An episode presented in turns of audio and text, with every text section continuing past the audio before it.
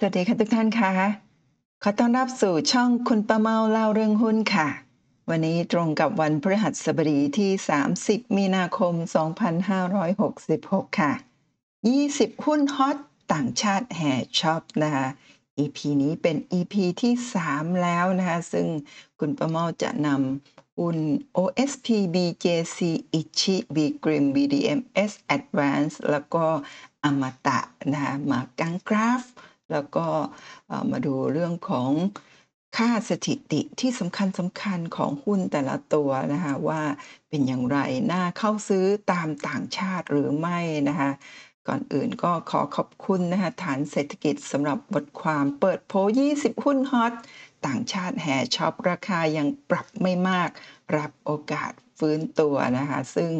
ตีพิมพ์ในเว็บไซต์ของฐานเศรษฐกิจเมื่อวันจันทร์ที่ 27 มีนาคม 2566 ค่ะทุกท่าน แล้วก็นี่คือ 20 หุ้นนะที่ทางฐานเศรษฐกิจนะคะมีตีพิมพ์เอาไว้ในเว็บไซต์ ซึ่งได้มาจากบทวิเคราะห์ของ Asia Plus นั่นเองนะคะ ใน 2 EP แรกนะคะก็พูดถึงอ่า 14 หุ้นไปแล้ววันนี้เหลืออีก 7 หุ้นเดี๋ยวเรามาดูกันนะคะ ซึ่งใน EP ที่ 1 EP ที่ 2 ก็ได้เล่าไปแล้ว 10 14 หุ้น ใช่ไหมคะ13 หุ้นขออภัยค่ะ 13 หุ้นนะคะแล้วก็วันนี้ยังเหลือ 7 หุ้น ซึ่งเดี๋ยวจะมาเล่าให้ทุกท่านฟังกันต่อนะคะว่าแต่ละหุ้นเป็นอย่างไรกันบ้าง ก่อนอื่นคุณป้าเมาขอประชาสัมพันธ์คลิปนี้นะซึ่งเป็นคลิปที่คุณป้าเมาโพสต์ไปเมื่อวันที่ 20 มีนาคมก็ประมาณ 10 วันที่ผ่านมานะคะพบตัวจริงคุณป้าเมาโชว์พอร์ตหุ้นขาดทุน 2.4 ล้านค่ะนะเป็นคลิปแรกนะที่เป็นการพบตัวจริงของคุณป้าเมาผ่านคลิปช่อง YouTube ของคุณป้าเมาเล่าเรื่องหุ้น ซึ่งปกตินะคะตั้งตั้งแต่ปีก่อนปีโควิดนะคะในเดือนตุลาคมวันที่ 27 2019 เป็นเอ่อวันแรกที่คุณป้าเมานะคะทำคลิปเป็นครั้งแรกก็ตั้งแต่วันนั้นจนถึงวันนี้เนี่ยก็ท่านจะได้ยินแต่เสียงไม่เห็นภาพของคุณป้าเมาเลยนะคะแต่ในคลิปนี้ค่ะทุกท่านเป็นคลิปแรก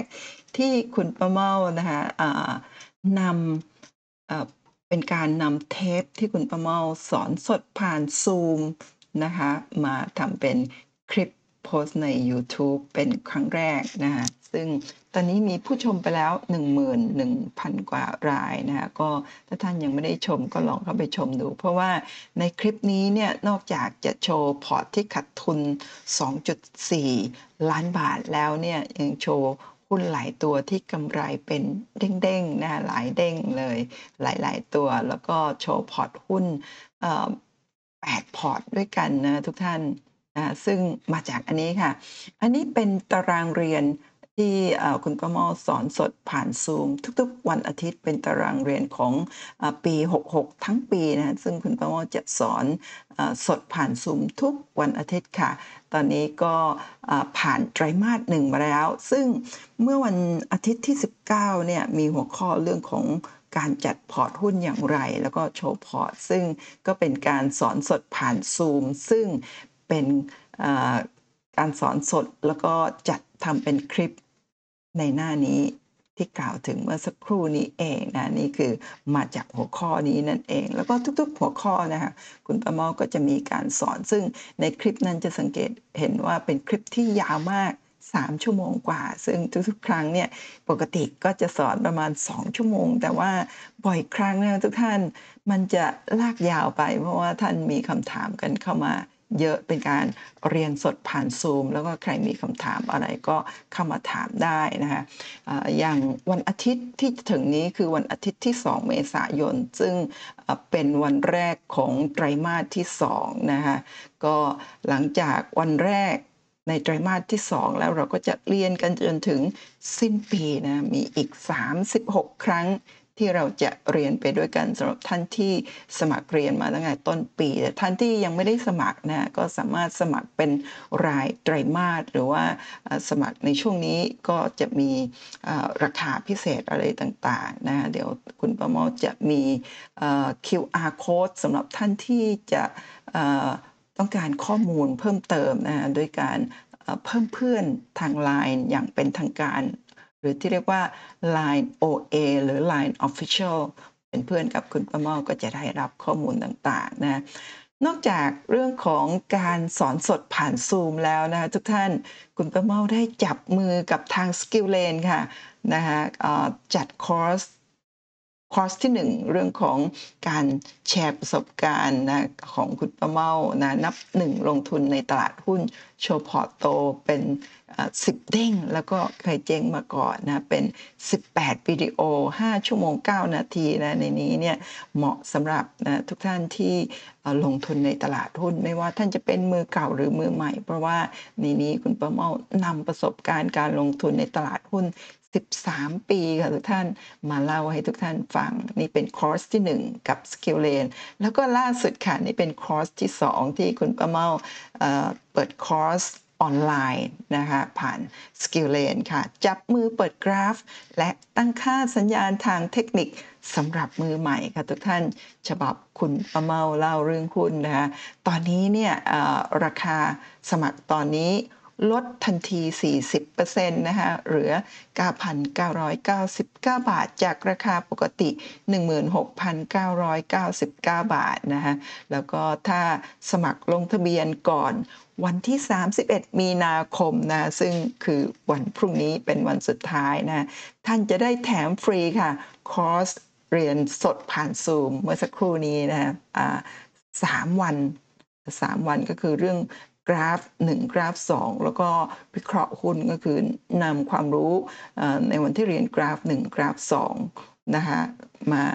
วิเคราะห์นะใช้ความรู้ที่เรียนมา 2 วัน มาวิเคราะห์หุ้นด้วยกราฟเทคนิค แล้วก็สัญญาณทางเทคนิค แต่สำหรับท่านที่รับฟัง คลิปนี้นะทางช่อง YouTube เนี่ยท่านจะได้รับแถมฟรีอีกหนึ่งวัน คือวันอาทิตย์ที่ 2 ที่กำลังจะถึงนี้ จะแถมเพิ่มอีกหนึ่งวัน คือการสแกนหุ้นที่ใช่ด้วยเงื่อนไขที่ชอบค่ะ ทีนี้ท่านจะได้รับสิทธิ์เป็นลิงก์ที่จะเข้าห้องเรียน Zoom เนี่ยก็คือหลังจากที่ท่านลงทะเบียนกับทาง Skill Lane แล้วเนี่ยก็ เข้ามาเป็นเพื่อนทาง Line กับคุณประเมา แล้วก็แจ้งส่งหลักฐานการลงทะเบียนมาคุณประเมาจะส่งลิงก์เข้าห้องเรียนให้ท่านตลอดเดือนเมษายนนะทุกท่าน 4 วันเต็มๆนะคะ ก็ภายใน 31 มีนาคมนี้เท่านั้นนะรีบสมัครด่วนก่อนที่จะขึ้นราคานะโดยทาง Skill Lane ค่ะ แล้วก็เรามาเริ่มต้นกันด้วยวันนี้ค่ะ การซื้อขายของตลาดหุ้นบ้านเรานะคะวันนี้วันพฤหัสบดีที่ 30 มีนาคม 2023 หรือ 2566นะะตลาดหุ้นบ้านเราวันนี้เนี่ยอยู่ในแดนลบเกือบทั้งวันนะทุกท่านโดยทำติดลบสูงสุดที่ 9.49 จุดนะทุกท่านในช่วงก่อนตลาดปิดพักเช้า ตอนบ่ายก็เปิดมายังอยู่ในแดนลบมีช่วงก่อน4โมงเย็นเล็กน้อยที่ตลาดขึ้นไปบวก 2.64 จุดนะทุกท่าน แต่ท้ายสุดตอนท้ายตลาดก็กลับมาปิดที่ติดลบ 5.10 จุดที่เป็น 0.32%นะฮะดัชนีอยู่ที่1,605.42 จุดค่ะ โดยวันนี้มีมูลค่าการซื้อขายทั้งสิ้น 5,900 กว่าล้านบาทค่ะทุกท่านนะคะวันนี้เนี่ยหุ้นในกลุ่ม Set 50 ติดลบ 0.20%ใน Set 100 ติดลบ 0.26%แล้วก็หุ้นขนาดเล็กนะฮะ S set เนี่ยติดลบเยอะหน่อยค่ะ 0.71%แล้วก็หุ้นใน Set HD ค่ะ ซึ่งเป็นหุ้นที่จ่ายปันผลเยอะนะฮะเป็นหุ้น 30 ตัวที่มีการจ่ายปันผลสม่ำเสมอในระดับสูงนะคะ ก็ติดลบเยอะที่สุดค่ะ ติดลบ 0.95%นะทำไมจึงเป็นเช่นนั้น เพราะว่าวันนี้มีหุ้นหลายตัวกันในตลาดหุ้นที่ขึ้นเครื่องหมาย XD เวลาที่หุ้นขึ้นเครื่องหมาย XD เนี่ย ก็มักจะมีแรงขาย เพราะว่าเวลานักลงทุนได้รับสิทธิ์ที่จะรับเงินปันผลแล้วเนี่ยก็มักจะขายหุ้นทิ้งนะคะแล้วก็ไปซื้อหุ้นตัวอื่นตัวใหม่ต่อไปนะแต่ว่านั่นคืออลักษณะของนักลงทุนกลุ่มหนึ่งประเภทหนึ่ง แต่ว่าสำหรับนักลงทุนที่เป็น VI ถือหุ้นระยะยาวๆเนี่ยก็จะไม่สนใจที่จะ ขายหุ้นในช่วงต่างๆ ก็ยิ่งถ้าเป็นหุ้นที่มีพื้นฐานดี แล้วก็ซื้อมาในต้นทุนที่ต่ำก็รับปันผลครั้งนี้ก็ถือหุ้นต่อแล้วก็รอรับปันผลในครั้งหน้า หรือถ้าช่วงไหนที่ราคาลดลงมาเยอะๆก็มีการเข้าไปซื้อเพิ่มอะไรประมาณอย่างนี้ค่ะทุกท่าน วันนี้ก็คือตลาดทั้งตลาดติดลบ 5 จุด 10 จุดนะทุกท่าน นี้คุณประเมาอยากจะนะคะก่อนที่จะไปหุ้นอีก 7 ตัวที่เหลือในคลิปนี้ EP ที่3นะคะคุณประเมาอยากจะชี้ให้ทุกท่านดูค่ะ วันนี้ที่ตลาดหุ้นเนี่ยติดลบ5เอ่อจุด 10 จุด ในขณะที่มีหุ้นตัวหนึ่งนะคะบวกสวนตลาดค่ะ ก็คือหุ้นเดลต้าค่ะทุกท่าน วันนี้หุ้นเดลต้าทำ all time high ค่ะ ตั้งแต่เข้ามาในตลาดหุ้นประมาณสัก น่าจะ 20-30 ปีหรือเปล่า เดี๋ยวต้องไปดูกราฟย้อนหลังเยอะๆนะคะวันนี้เป็นวันที่ราคาหุ้นเนี่ยทำจุดสูงที่สุดก็คือทำ 52 วิกไฮที่ราคา 1,100 กับ 8 บาทในวันนี้ค่ะ ซึ่งวันนี้ราคาหุ้นเดลต้าเนี่ยทำจุดต่ำสุดที่เอ่อ998 บาทนะทุกท่านในช่วงเช้านะ แล้วก็ไปทำจุดสูงสุดที่ 100 กับ 8 บาทในช่วงก่อนตลาดปิด ท้ายตลาดก็มาปิดที่ 1,100 บาททวนนะบวกขึ้นมา 94 บาท คิดเป็น 9.34%ค่ะทุกท่าน แล้วก็มีมูลค่าการซื้อขายสูงนะคะที่ 5,800 กว่าล้านบาทค่ะนะคะแล้วก็วันนี้เนี่ยหุ้นเดลต้าเป็นฝั่งซื้อ 51% ฝั่งขาย 40%ค่ะ หุ้นตัวนี้คุณป้าเมามีอยู่ในพอร์ตด้วยค่ะทุกท่าน ตอนนี้บวกอยู่ 224จุด88%หรือคิดเป็น 2 เด้งเศษๆนะทุกท่าน คุณป้าเมามีต้นทุนอยู่ที่ 337.66 บาท วันนี้ท้ายตลาดปิดที่ 1,100 บาทก็บวกขึ้นมา 224.88 จุดยังไม่ได้ขายค่ะ หุ้นตัวนี้เนี่ยกำลังเตรียมที่จะแตกพาค่ะนะคะมีการหน้าคุณประเมาเข้าใจบางทีซื้อถือหุ้นอยู่แล้วก็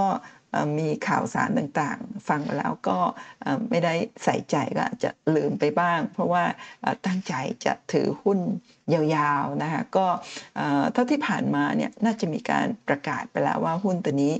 จะแตกพานะแต่ว่าจะแตกพาได้หรือไม่เนี่ยประมาณเดือนเมษายนก็จำวันที่ไม่ได้นะคะจะมีการประชุมผู้ถือหุ้นประจำปีนะคะแล้วก็จะมีการขออนุมัติจากที่ประชุมว่าจะมีการ แตกพานะทุกท่านแล้วก็ลองติดตามกันดู ถ้าแตกพาก็คือสมมติว่าตอนนี้ราคาเอ่อ1,100 บาท แตกพาก็คือจาก 1 หุ้นก็แตกเป็น 10 หุ้น ราคาหุ้น เราจะมีจำนวนหุ้นในพอร์ตเพิ่มขึ้น สมมติว่าในพอร์ตหุ้นของเรามีร้อยหุ้น ถ้าแตกพาร์ 1 เป็น 10 จากหุ้น 100 หุ้นจะก็จะกลายเป็น 1,000 หุ้น ต้นทุนของเราที่ 1,100 บาท ก็จะกลายเป็นต้นทุนที่ 100 กับ 10 บาท ก็เอา 10 มาหารต้นทุน เอา 10 ไปคูณจำนวนหุ้น ก็จะมีจำนวนหุ้นเพิ่มมากขึ้น 10 เท่า แต่ราคาจะลดลงนะคะ10 เท่าเหมือนกัน แต่ว่าไม่ได้มีผลกับพอร์ตหุ้นโดยรวม เพราะว่าเมื่อจำนวนหุ้นเพิ่มขึ้น คูณกับต้นทุนที่ลดลง ก็ยังเป็นต้นทุน เดิมสมมติว่าร้อยหุ้นก็จะมีต้นทุนอยู่ที่ 1 1 0 0 0 0 บาทนะคะถ้ามีจำนวนหุ้นเพิ่มขึ้นราคาลดลงก็ยังเป็นต้นทุนที่ 1 1 0 0 0 0 บาทนั่นเอง อันนี้คุณประมอพูดถึงหุ้นตัวนี้ เพราะว่าเดี๋ยวในสไลด์ถัดไปเนี่ยจะชี้ให้ท่านเห็นข้อมูลบางอย่างที่มันมีส่วนที่จะทำให้ตลาดหุ้นผันผวนได้มากหรือน้อยก็ขึ้นอยู่กับ ตัวนี้ล้วนๆ ตอนนี้ตัวนี้เป็นหุ้นที่มี Market Cap สูงเป็นอันดับหนึ่งของอตลาดหุ้นบ้านเรานะอย่างเมื่อวานนี้เนี่ยที่ราคาปิดที่ 1,000 กับ 6 บาทเนี่ยมูลค่าตลาดของหุ้นตัวนี้อยู่ที่เอ่อ1.254 ล้านล้านบาท วันนี้ตลาดปิดที่ 1,100 บาทเนี่ยก็คาดว่า Market Cap ก็เพิ่มขึ้นอีกประมาณ 9%เนี่ย 9.34%ก็เอา 9.34%เนี่ยไปคูณ Market Cap ตรงนี้นะก็จะเพิ่มขึ้นมาอีก น่าจะสักประมาณเอ่อ1แสนล้านบาทเลยทีเดียวนะทุกท่านนะทีนี้หุ้นตัวนี้เนี่ยคุณประเมาเตรียมที่จะทำคลิปนะเพื่อที่จะ เล่าเรื่องราวของหุ้นตัวนี้ให้ทุกท่านฟังกันหุ้นตัวนี้เนี่ยหรือว่าหุ้นหลาย ๆ ตัวที่ราคาเนี่ยถ้าเราเราดูตั้งแต่ต้นปี 65 ที่ผ่านมาเนี่ยยังอยู่ในโซนล่างที่ประมาณทำโลที่ 287 บาท แล้วหลังจากนั้นก็เป็นขาขึ้นมาโดยตลอดนะ โดยเฉพาะตอนต้นปีเนี่ยหลังจากที่มีข่าวว่าจะแตกพาเนี่ยราคาก็ยิ่งวิ่งสูงขึ้น พอราคายิ่งขึ้นเนี่ยนักลงทุนก็จะยิ่งกลัวไม่กล้าเข้าไปนะทุกท่านนะก็หรือบางท่านมันจะมีการผันผวนนะระหว่างทางเนี่ยก็จะ ขึ้นแล้วก็ย่อขึ้นแล้วก็ย่อขึ้นแล้วก็ย่อ ถ้าเราอดทนกับความผันผวนตรงนี้ไม่ได้ แล้วก็อาจจะมีโอกาสที่จะตกอกตกใจแล้วก็ขายหุ้นไป แต่ว่าของคุณประเมานี่มีความตั้งใจที่จะถือหุ้นระยะยาวก็ตอนนี้ยังคงถืออยู่จะถือไปถึงเมื่อไหร่เนี่ยเดี๋ยวคงจะทำคลิปเร็วๆนี้นะคะอาจจะก่อนแตกพา หรือหลังแตกพาเดี๋ยวเรามาอ่อรอติดตามกันนะคะทุกท่าน ทีนี้คุณป้าเมาวันนี้เนี่ยนำหุ้นทั้งหมดที่มี Impact หรือว่ามีผลกระทบต่อดัชนีตลาดหุ้นเนี่ยในตลาดหุ้นในเว็บไซต์ไม่ใช่เว็บไซต์สิเนาะในโปรแกรมอของ e-finance เนี่ยเรามีข้อมูลที่จะสามารถเข้าไปดูว่า หุ้นตัวไหนที่มีอ่อ Impact ในทางเขาเรียกว่า Impact Gainer ก็คือหุ้นตัวที่ราคาพุ่งขึ้นมา แล้วก็มีผลต่อดัชนี อย่างเช่น วันนี้นะคะหุ้นเดลต้าคือมี 10 ตัวที่เป็น Impact Gainer ก็คือขึ้นมาอย่างเช่นเดลต้าวันนี้ขึ้นมา 9.34%หุ้นเบมนะหุ้นรถใต้ดินเนี่ย BEM เอ่อขึ้นมา 7%หุ้นซูเปอร์ขึ้นมา 6.9% TF Mama ขึ้นมา 1.52%แล้วก็ต่างๆ ตามนี้นะคะซึ่งยกตัวอย่างอย่างหุ้นเดลต้าเนี่ยขึ้นมา 9.34% Impact Gainer ก็คือมีผลต่อดัชนีเนี่ยเป็นบวกถึง 9.56%อขออภัย 9.56 จุดค่ะทุกท่าน วันนี้ถ้าหุ้นเดลต้าไม่ขึ้นมาถึง 5 6 จุดเนี่ยตลาดหุ้นก็จะไม่ได้ติดลบแค่ 5.10%ก็คงต้องนำ9.56 จุดเนี่ยไปบวกเข้าไป เท่ากับถ้าไม่มีหุ้นเดลต้าบวกขึ้นมาถึงที่มี Impact Gainer ถึง 9.56 จุดเนี่ยวันนี้ตลาดหุ้นก็คงติดลบประมาณ 14จุด6จุดประมาณอย่างนั้น แล้วก็กลุ่มต่างๆ เหล่านี้คือนอกจากหุ้นเดลต้า กับหุ้นเบมแล้วเนี่ยซึ่งมีอ่อ Impact ค่อนข้างเยอะนอกนั้นเนี่ย 0.040.050.08 จุดนะคะน้อยมากนะคะไม่ถึง 0.1 จุดซะด้วยซ้ำไปที่มีผลที่ทำให้ตลาดหุ้นขึ้น แต่ว่ามีหุ้นเดลต้ากับเบมโดยเฉพาะเดลต้าเนี่ย 9 จุดกว่าเลยทีเดียวนะคะก็ลองคิดดูว่าถ้าไม่มีหุ้นตัวนี้วันนี้ตลาดหุ้นจะลบเป็น 10 กว่าจุดเลยทีเดียว ทีนี้ลองมาดู 10 ตัวหุ้น 10 ตัวที่เป็นอ่า impact loser บ้าง ก็คือมีหุ้น 10 ตัวนี้ค่ะ ที่มีผลต่อดัชนีในวันนี้ที่อ่อติดลบนะซึ่งยกตัวอย่างปตทนะวันนี้ติดลบ หุ้นตัวนี้ติดลบ 1.57 จุดเนี่ยมี Impact Loser นะทำให้ดัชนีเนี่ยติดลบลงมาถึง 1.1644 จุดนะคะตามด้วย AOT 0.87 จุด ตามด้วย True 0.70 จุด แล้วก็ลดหลั่นลงมาเรื่อยๆ ตามหุ้นต่างๆ เหล่านี้ ทีนี้กลับมาที่หุ้นเดลต้าค่ะทุกท่าน ตอนนี้ราคาหุ้นอยู่ที่ 1,100 จุดเนี่ยเอ่อทำให้เราสามารถคิดได้แบบง่ายๆเลยนะถ้าราคาหุ้นเดลต้าตอนนี้เนี่ยยังอยู่ที่ประมาณ 1,100เอ่อบาทต่อหุ้น หรือในอนาคตถ้าแตกพาแล้วก็จะอยู่ที่ถ้าราคาอยู่ประมาณนี้นะคะก็จะอยู่ที่ 100 กับ 10 บาทต่อหุ้นเนี่ยเพราะฉะนั้นสำหรับหุ้นเดลต้าทุกครั้ง พอเราสังเกตดูตรงนี้ว่าวันนี้บวกขึ้นมา 9.34%มี Impact 9.56 ก็เกือบเกือบ1%คือ 1 จุด ใช่ไหมคะเพราะฉะนั้นทุกครั้งที่เดลต้าวันไหนขึ้น 1%จะมี Impact ต่อดัชนีตลาดหุ้นบวก 1 จุด ถ้าขึ้นมา 9 จุดแบบนี้ ก็จะบวกขึ้นมา 9 จุด ขออภัยขึ้นมา 9.34%แบบนี้เนี่ยก็จะส่งผลบวกต่อดัชนี 9 จุด ถ้าขึ้น 5%ก็มีผลบวก 5 จุด แต่ในทางกลับกันถ้าหุ้นเดลต้าเนี่ยติดลบ 10%ในวันนั้นนะก็จะมี Impact ในเชิงลบคือ Impact Loser ต่อดัชนีตลาดหุ้นทำให้ดัชนีติดลบสูงถึง10 จุด นั่นเองนะครับเพราะฉะนั้นตัวนี้ตัวเดียวเนี่ยทำให้ตลาดทั้งตลาดเนี่ยมันอาจจะดูไม่ไม่คือไม่ไม่ได้สมจริงสักเท่าไหร่ไม่ได้สมจริงเนี่ยแล้วก็ยังไงเนี่ยเราลองไปศึกษาเพิ่มเติมดูนะคุณประเมาคือตอนนี้ก็ยังพยายามที่จะหาเขาเรียกว่าหาวิธีคิดอยู่นะว่าจริง ๆแล้วเนี่ย ถ้าไม่มีหุ้นเดลต้าตัวหนึ่งนะซึ่งเป็นตัวที่มี Market Cap ใหญ่ จะขยับขึ้นลงทีละ 1% 2% 5% 10%เนี่ยมันมีผลอย่างมากต่อดัชนีนะคะทีนี้เวลาที่หุ้นตัวนี้ขึ้นเนี่ยในขณะที่หุ้นตัวใหญ่อื่นๆเนี่ยติดลบหรือลดลงเนี่ยเราอาจจะไม่ได้รู้สึกอะไรมากนักนะฮะทีนี้ถ้าสมมติว่าหุ้นตัวนี้เนี่ย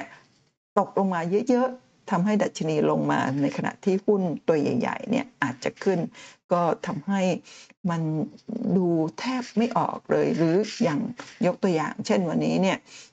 ดัชนีติดลบ 5 จุด แต่หุ้นตัวใหญ่ๆเนี่ยติดลบกันหนึ่งเปอร์เซ็นต์สองเปอร์เซ็นต์นะคะแล้วก็หุ้นตัวเล็กๆ เมื่อกี้ที่เราดูในสไลด์ตอนต้นว่าหุ้นขนาดเล็กเนี่ย ติดลบมากกว่าหุ้นในเซ็ต50เซ็ตร้อยแบบนั้น ก็คือมีการขายหุ้นขนาดเล็กขายหุ้นตัวอื่น ๆไป โดยที่หุ้นตัวใหญ่เนี่ยนะคะบวกเยอะๆทำให้ดัชนีเนี่ยลงมาไม่ได้เยอะนะทำให้ภาพรวมของตลาดดูเหมือนจะดี แต่จริง ๆ แล้วมันก็คืออาจจะไม่ดีก็ได้นะทุกท่านคุณประเมาก็คงจะนำมา เล่าแล้วก็มาเปรียบเทียบให้ดูบ่อยๆ ท่านจะได้เห็นภาพนะในอนาคต แล้วก็เดี๋ยวรอติดตามว่าคุณป้าเมาจะนำเรื่องของหุ้นเดลต้ามาเล่าแล้วก็มาอัปเดตพอร์ตหุ้นอย่างไรนะฮะใครที่สนใจเขียนคอมเมนต์ใต้คลิปได้เลยค่ะ ถ้ามีคอมเมนต์มาเยอะๆ คุณป้าเมาอาจจะจัดได้เร็วขึ้นนะทุกท่านขอบคุณค่ะ แล้วเราก็มาเข้าสู่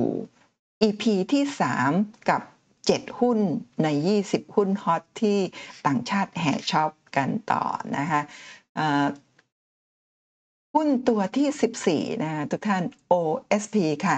บมจโอสถสภานะเป็นบริษัทที่อยู่คู่กับคนไทยมานับร้อยปีเลยทีเดียวนะคะราคาวันนี้วันพฤหัสที่ 30 มีนาคม 2023 หรือ 2566 อยู่ที่ 30 บาท 75 สตางค์นะ วันนี้ย่อลงมา 25 สตางค์คิดเป็นติดลบ 0.81%นะคะหุ้นโอสถสภาตอนเดือนมีนาคมปี 65 นะหนึ่งปีที่ผ่านมาเนี่ยทำ 52 วิกไฮที่ 38 บาทนะคะหลังจากนั้นก็ราคาก็ไหลลงมา จนกระทั่งประมาณเนี่ยค่อนมาทางปลายปีประมาณสักเดือนตุลาพฤศจิกาเนี่ยทำจุดต่ำสุด ใน 52 สัปดาห์ที่ 24 บาท 80 ค่ะ แล้วหลังจากนั้นก็ค่อยๆไซด์เวย์อัพกลับขึ้นมาใหม่ ตอนนี้จาก 24 บาท 80 นะ ตอนนี้ราคาอยู่ที่ 30 บาท 75 ราคาที่ขึ้นมานี้ส่วนหนึ่งก็คงขึ้นมาเพื่อรอ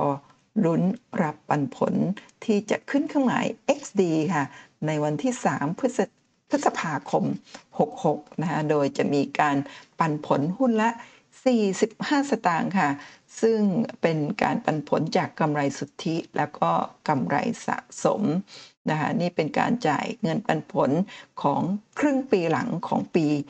65 ผลประกอบการนะโดยผลประกอบการครึ่งปีแรกของปี 65 มกราคมถึงมิถุนายนเนี่ยมีการจ่ายไปแล้วเป็นการจ่ายเงินปันผลระหว่างการ 45 สตางค์ด้วยเช่นกันเมื่อวันที่ 24 สิงหาคม 65 เพราะฉะนั้นผลประกอบการของปี 65 เนี่ยมีการจ่ายเงินปันผล 2 ครั้ง ครั้งละ 45 สตางค์ต่อหุ้น คิดเป็น 90 สตางค์ต่อหุ้นค่ะทุกท่าน แล้วก็ 90 สตางค์ต่อหุ้นนี้ เมื่อคำนวณกับราคาณปัจจุบันที่ประมาณ 30 บาท 75นะจริงๆคำนวณจากราคาปิดเมื่อวันก่อนหน้าที่ 31 บาทค่ะ คิดเป็น 2.90%ค่ะทุกท่าน นั่นก็คือเงินปันผลของทั้งปี 65 ที่ 90 สตางค์ แต่ถ้านำเฉพาะครึ่งปีหลังนะที่ 45 สตางค์ ถ้ามาคูณเป็นเงินปันผลสำหรับต้นทุนประมาณ 31 บาทเนี่ยก็จะได้ครึ่งหนึ่งของนี้ของ 2.90%ก็คือประมาณสัก1จุดเกือบเกือบจะ 1 จุด 1.45%นั่นเองนะคะหุ้น OSP มี Market Cap อยู่ที่ 93,000 กว่าล้านบาทค่ะทุกท่านมี PE 48 เท่า Price per book 5 เท่าค่ะ ถือว่าราคาบริเวณแถวนี้ยังเป็นราคาที่อยู่ในโซนสูงค่ะ หุ้นตัวนี้นะคะมีผลประกอบการในปี 61นะกำไรสุทธิอยู่ที่ 13.8%ในปี 62 62นะกำไรสุทธิลดลงเล็กน้อยเหลือ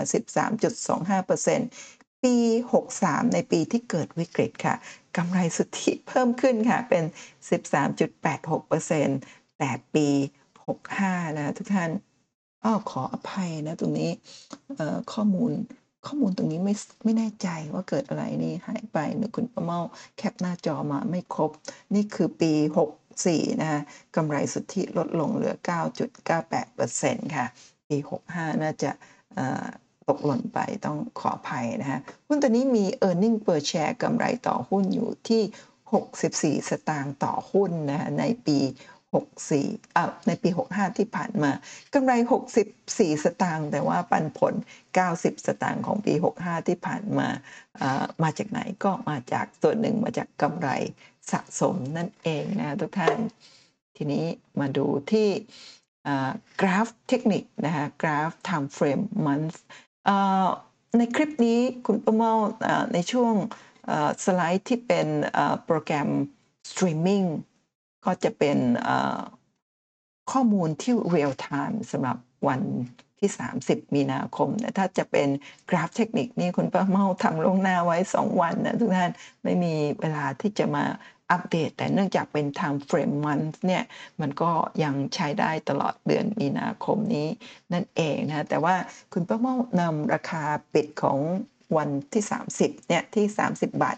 75 เมื่อเทียบกับกราฟที่คุณเบลเมาแคปหน้าจอตั้งแต่วันที่ 8 มีนาคมก็คือวันอังคารที่ผ่านมาเนี่ยราคาอยู่ที่ 31 บาท 25 แล้วก็วันนี้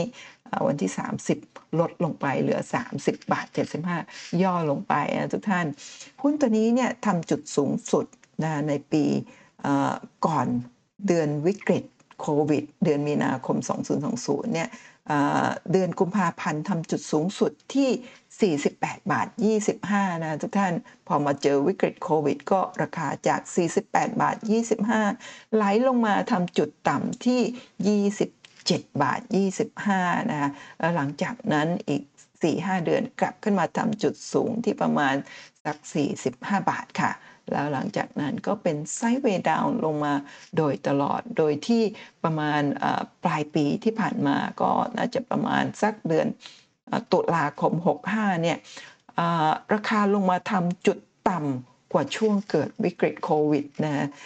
หุ้นหลาย ๆ ตัวเนี่ยวิกฤตโควิดลงมาทำจุดต่ำและหลังจากนั้นเนี่ยไม่ได้ลงมาทำจุดต่ำกว่าช่วงโควิดอีกเลย เป็นส่วนใหญ่ในตลาดหุ้น แต่ว่ามีหุ้นตัวนี้ค่ะ ที่หลังจากโควิด แล้วลงมาทำจุดต่ำสุดใหม่ที่ 20 ประมาณสัก 24 บาท 75 หรือว่าประมาณ 25 บาทนะคะและหลังจากนั้นก็นั่นคือเดือนตุลาคมหลังจากนั้นก็ไซเวอัพขึ้นมาณตอนนี้ก็อยู่ที่ 30 บาท 75 ค่ะ มีแนวต้านนะต้านแรกเนี่ยอยู่ที่ประมาณ 33 บาท 50นะคะก็ถ้าเบรกแนวโน้มขาลงที่เป็นแนวต้านตรงนี้ขึ้นไปได้ก็ยังมีแนวต้านเล็กๆ ตรงนี้ที่ประมาณสัก 34 บาท มีแนวรับอยู่ที่ประมาณ 30 บาท 50 ค่ะ หุ้นตัวนี้เนี่ยอตอนนี้มีแนวโน้มที่กำลังเป็นขาขึ้นนะฮะถ้าเบรกเส้นแนวโน้มขาลงตรงนี้ขึ้นไปได้นะฮะก็จะเป็นสัญญาณกลับตัวเปลี่ยนจากแนวโน้มขาลงอันอยาวนาน 3 ปีเป็น ขาขึ้นได้ต่อไปนะฮะตอนนี้ก็รอผลประกอบการของไตรมาสหนึ่งแล้วก็รอรับเงินปันผลของเดือนอพฤษภาคมวันที่3นะคะว่าหลังจากรับเงินปันผลแล้วเนี่ยนะส่วนมากหุ้นจะมีการย่อลงมา แต่ว่าถ้างบไตรมาสหนึ่งมีโอกาสที่จะออกมาดีเนี่ยการย่อก็จะย่อไม่ลึกแล้วก็จะมีโอกาสไปต่อได้ สังเกตตรงนี้นิดหนึ่งค่ะทุกท่าน งนี้เป็นแท่งขาวใหญ่มีบิ๊ก o t นะเมื่อเดือนมีนาคมปี 64 ค่ะทุกท่านราคาเดือนมีนาคม 64 เนี่ยปิดที่ 35 บาท 25 มีบิ๊ก o t นะครับประมาณ 792 ล้านหุ้น คิดเป็นมูลค่า 27,000 กว่าล้านบาทค่ะ นี่บิ๊ก o t ซื้อบริเวณแถวนี้ หลังจากซื้อก็มีขึ้นมาเล็กน้อยแล้วหลังจากนั้นก็ ราคาก็ไหลลงมาโดยตลอดนี่อันนี้เนี่ยคุณป้าเมาเดาวแล้วก็เป็นความเชื่อส่วนตัวว่าบิ๊ก o t ที่ 700 กว่าล้านหุ้นก็เอามาใช้กดดันแล้วก็ทุบหุ้นให้ลงมาต่ำๆแล้วก็รายใหญ่ก็เก็บตลอดทางนะทุกท่าน ตอนนี้ราคาก็อยู่ในโซนค่อนข้างโซนล่างสักนิดหนึ่งนะเพราะฉะนั้นจะซื้อราคาหุ้นตัวนี้เนี่ยก็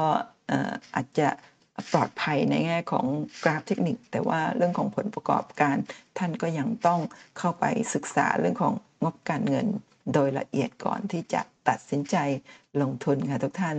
ต่อไปหุ้นตัวที่ 15 ค่ะ หุ้น BJC Berry Juker นะคะวันนี้ราคาปิดที่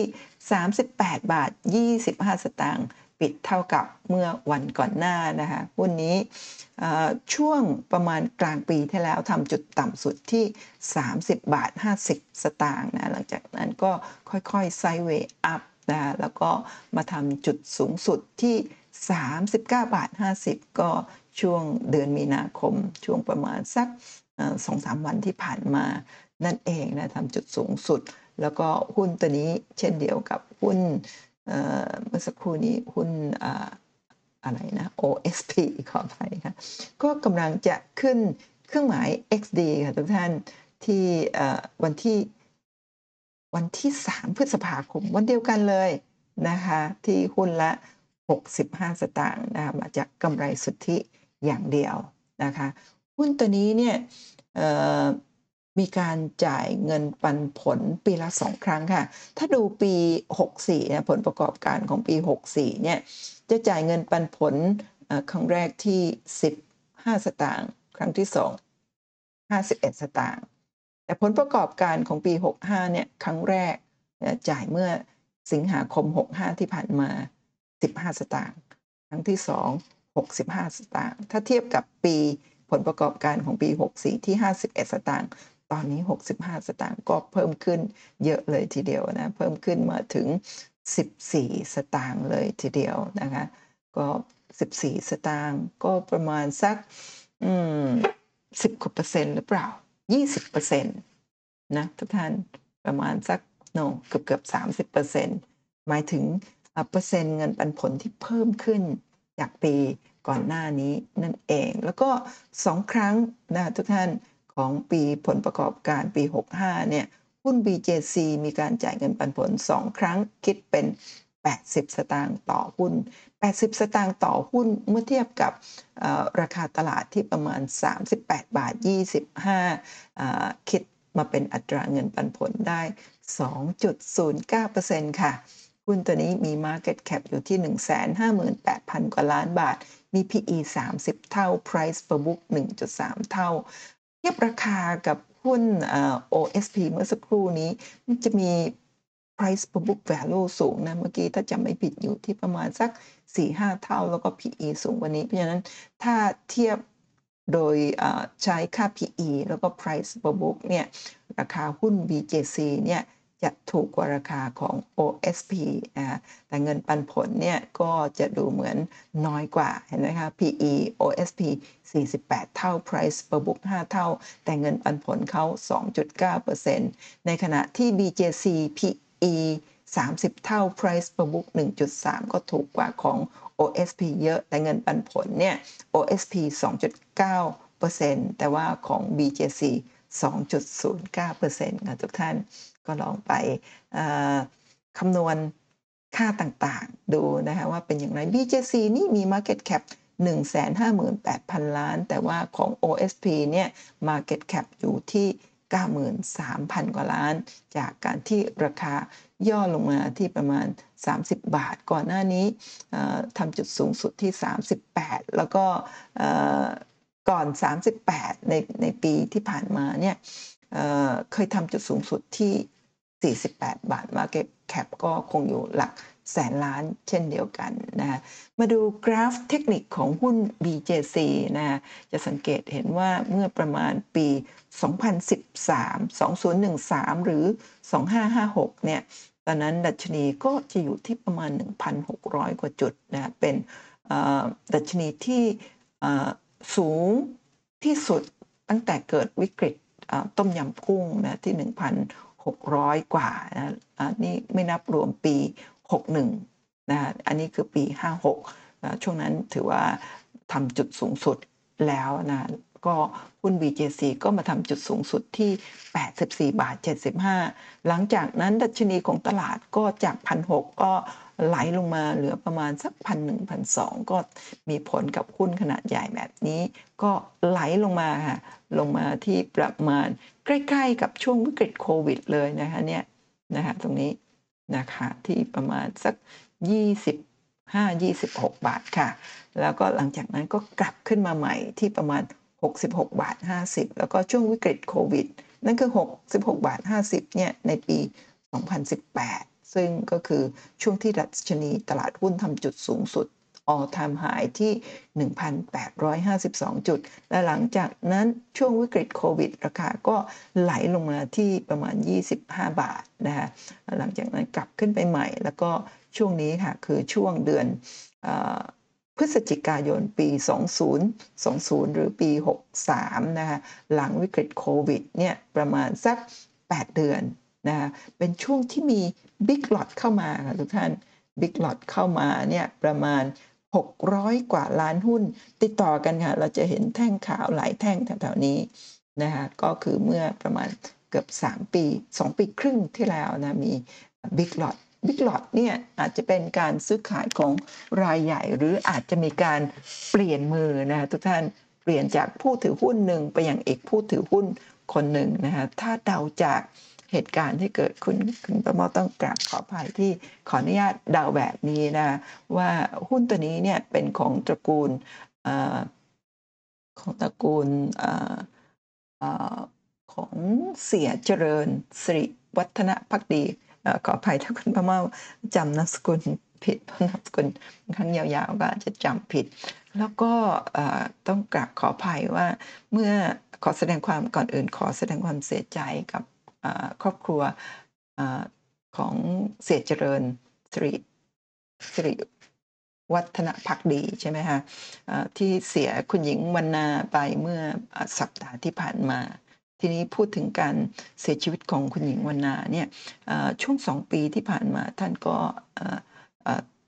เจ็บป่วยอยู่นะก็มีความเป็นไปได้ที่ อันนี้คุณป้าเมาดาวนะทุกท่านลองไปติดตามย้อนหลังดู ก็มีความเป็นไปได้ว่ามีการเปลี่ยนเปลี่ยนชื่อจากคุณหญิงวรรณาอาจจะเป็นท่านอื่นหรือไม่ก็เป็นของอบริษัทอื่นในเครืออย่างเช่นหุ้น AWC ซึ่งตอนเข้ามาในตลาดหุ้นก่อนวิกฤตโควิดเหมือนกันนะฮะประมาณสักปี 2019 เดือนตุลาคมนะคะ น่าจะเป็นวันที่ 10 เดือน 10นะคะเอ่อของปี 2019 หุ้นตัวนั้นก็เข้ามาในตลาดหุ้น แล้วก็ต่อมาภายหลังก็ในเวลาใกล้เคียงกันเนี่ยค่ะมีการบิ๊กหลอตจำนวนเยอะมากเลยนะคะทั้งของคุณหญิงวรรณาแล้วก็เอ่อเศรษฐเจริญนะโอนจากชื่อของทั้งสองท่านเนี่ย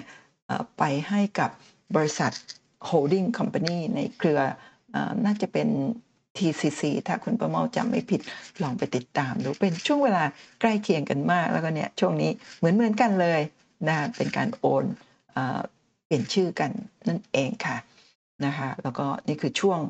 แท่งสีเขียวนะทุกท่าน แต่ก่อนที่จะเป็นสีเขียวคือเปิดต่ำก่อน เวลาแท่งสีเขียวเปิดต่ำปิดสูงใช่ไหมก็คืออาจจะมีความเป็นได้ เป็นไปได้ว่าเป็นช่วงนี้ แล้วหลังจากนั้นราคาก็ไม่ไปไหน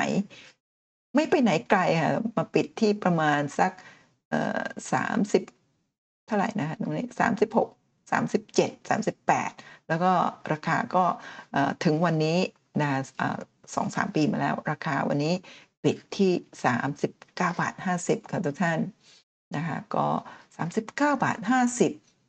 เมื่อวันที่ 28 แต่วันที่ 30 วันนี้เนี่ย ราคาย่อลงมาอยู่ที่ 38 บาท 25 และช่วงบิ๊กลอตที่กล่าวถึงเนี่ย661 ล้านหุ้นเศษเนี่ยคิดเป็นมูลค่าสูงถึง 24,000 กว่าล้านบาทเลยทีเดียวนะทุกท่านหุ้นตัวนี้ณปัจจุบันเนี่ยดู indicator แล้วดูเหมือนว่ากำลัง overbought นะอยู่ในโซน overbought ใน stochastic แต่ถ้าดู RSI นี่เพิ่งเริ่มที่จะแข็งแกร่งราคาเพิ่งเริ่มที่จะแข็งแกร่งในช่วงนี้นั่นเองที่ 57นะ RSI ที่ 57%ซึ่งมีโอกาสที่จะนะโตขึ้นเรื่อยๆ ถ้าสมมติว่าเขาราคาขึ้นต่อเนี่ย RSI เนี่ยมีโอกาสขึ้นไปสูงถึง 70 80%ก็มีความเป็นไปได้ 90 แล้วแต่ตัวหุ้น นะคะแล้วแต่ช่วงจังหวะ ถ้าเราย้อนกลับไปดูบริเวณแถวๆแถวๆนี้ก็อาจจะมีความเป็นไปได้ที่ RSI เนี่ยตรงนี้ขึ้นถึงอย่างถ้าเราเห็นจุดแดงๆเนี่ยประมาณ 70%นี่ก็คือ overbought มากๆ ก็คงประมาณสักเนี่ยช่วงนี้ 80-90%บางช่วงก็อาจจะเป็น 100%แต่ตอนนี้นะคะยังอยู่ที่ประมาณ 57%เท่านั้นเองนะทุกท่านก็ลองไปศึกษาทำกันบ้านเยอะๆนะสำหรับหุ้นตัวนี้แล้วก็ทุกๆตัวที่ไม่ว่าจะอยู่ในคลิปนี้หรือคลิปไหนๆที่คุณประเมานำมาเล่าให้ทุกท่านฟัง หุ้นตัวต่อไปหุ้นตัวที่ 16 ค่ะ หุ้นอิชิตันกรุ๊ปหุ้นอิชินั่นเองนะคะวันนี้ราคาอยู่ที่ 13 บาท 50 ย่อลงมา ติดลบ 30 สตางค์คิดเป็นติดลบ 2.24%ค่ะทุกท่านหุ้นตัวนี้เมื่อประมาณกลางปีที่ผ่านมาราคาลงมาทำ 52 วิกโลที่ 7 บาท 20 ค่ะ หลังจากนั้นก็ค่อยๆไซด์เวย์อัพจนมาถึงช่วงนี้นะประมาณเมื่อสองสามวันที่ผ่านมาราคาขึ้นมาถึงทำไฮที่ 13 บาท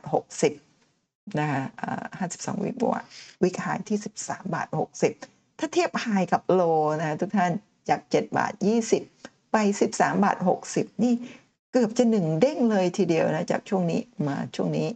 นะเกือบหนึ่งเด้งเลยทีเดียว ถ้าขึ้นไป 14 บาท 40 นี่ก็คือหนึ่งเด้งเลยนะคะทุกท่านหุ้นตัวนี้กำลังจะจ่ายเงินปันผลจะขึ้นเครื่องหมาย XD ในวันที่ 8 พฤษภาคมนะจ่ายเงินปันผลหุ้นละ 60 สตางค์ค่ะ จากกำไรสุทธิแล้วก็กำไรสะสม สังเกตเห็นว่าหุ้นอิชิเนี่ยทุกครั้งที่ผ่านมาเนี่ยจะนำกำไรสะสมมาบวกกับกำไรสุทธิ เพื่อที่จะมาจ่ายเงินปันผลให้กับผู้ถือหุ้น ถ้าดูตั้งแต่หุ้นตัวนี้จากประวัติตั้งแต่ปี 61 เนี่ยนะผลประกอบการของปี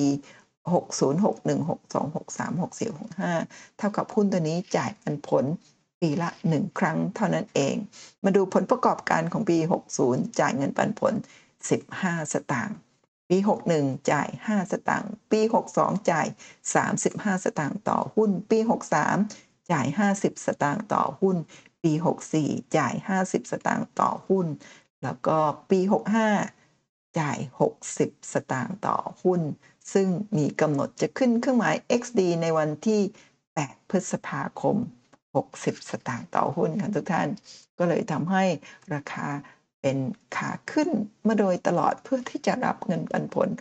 60 สตางค์ในเดือนพฤษภาคมนะคะซึ่ง 60 สตางค์ต่อหุ้นที่กำลังจะจ่ายเนี่ยเมื่อนำมาคำนวณกับ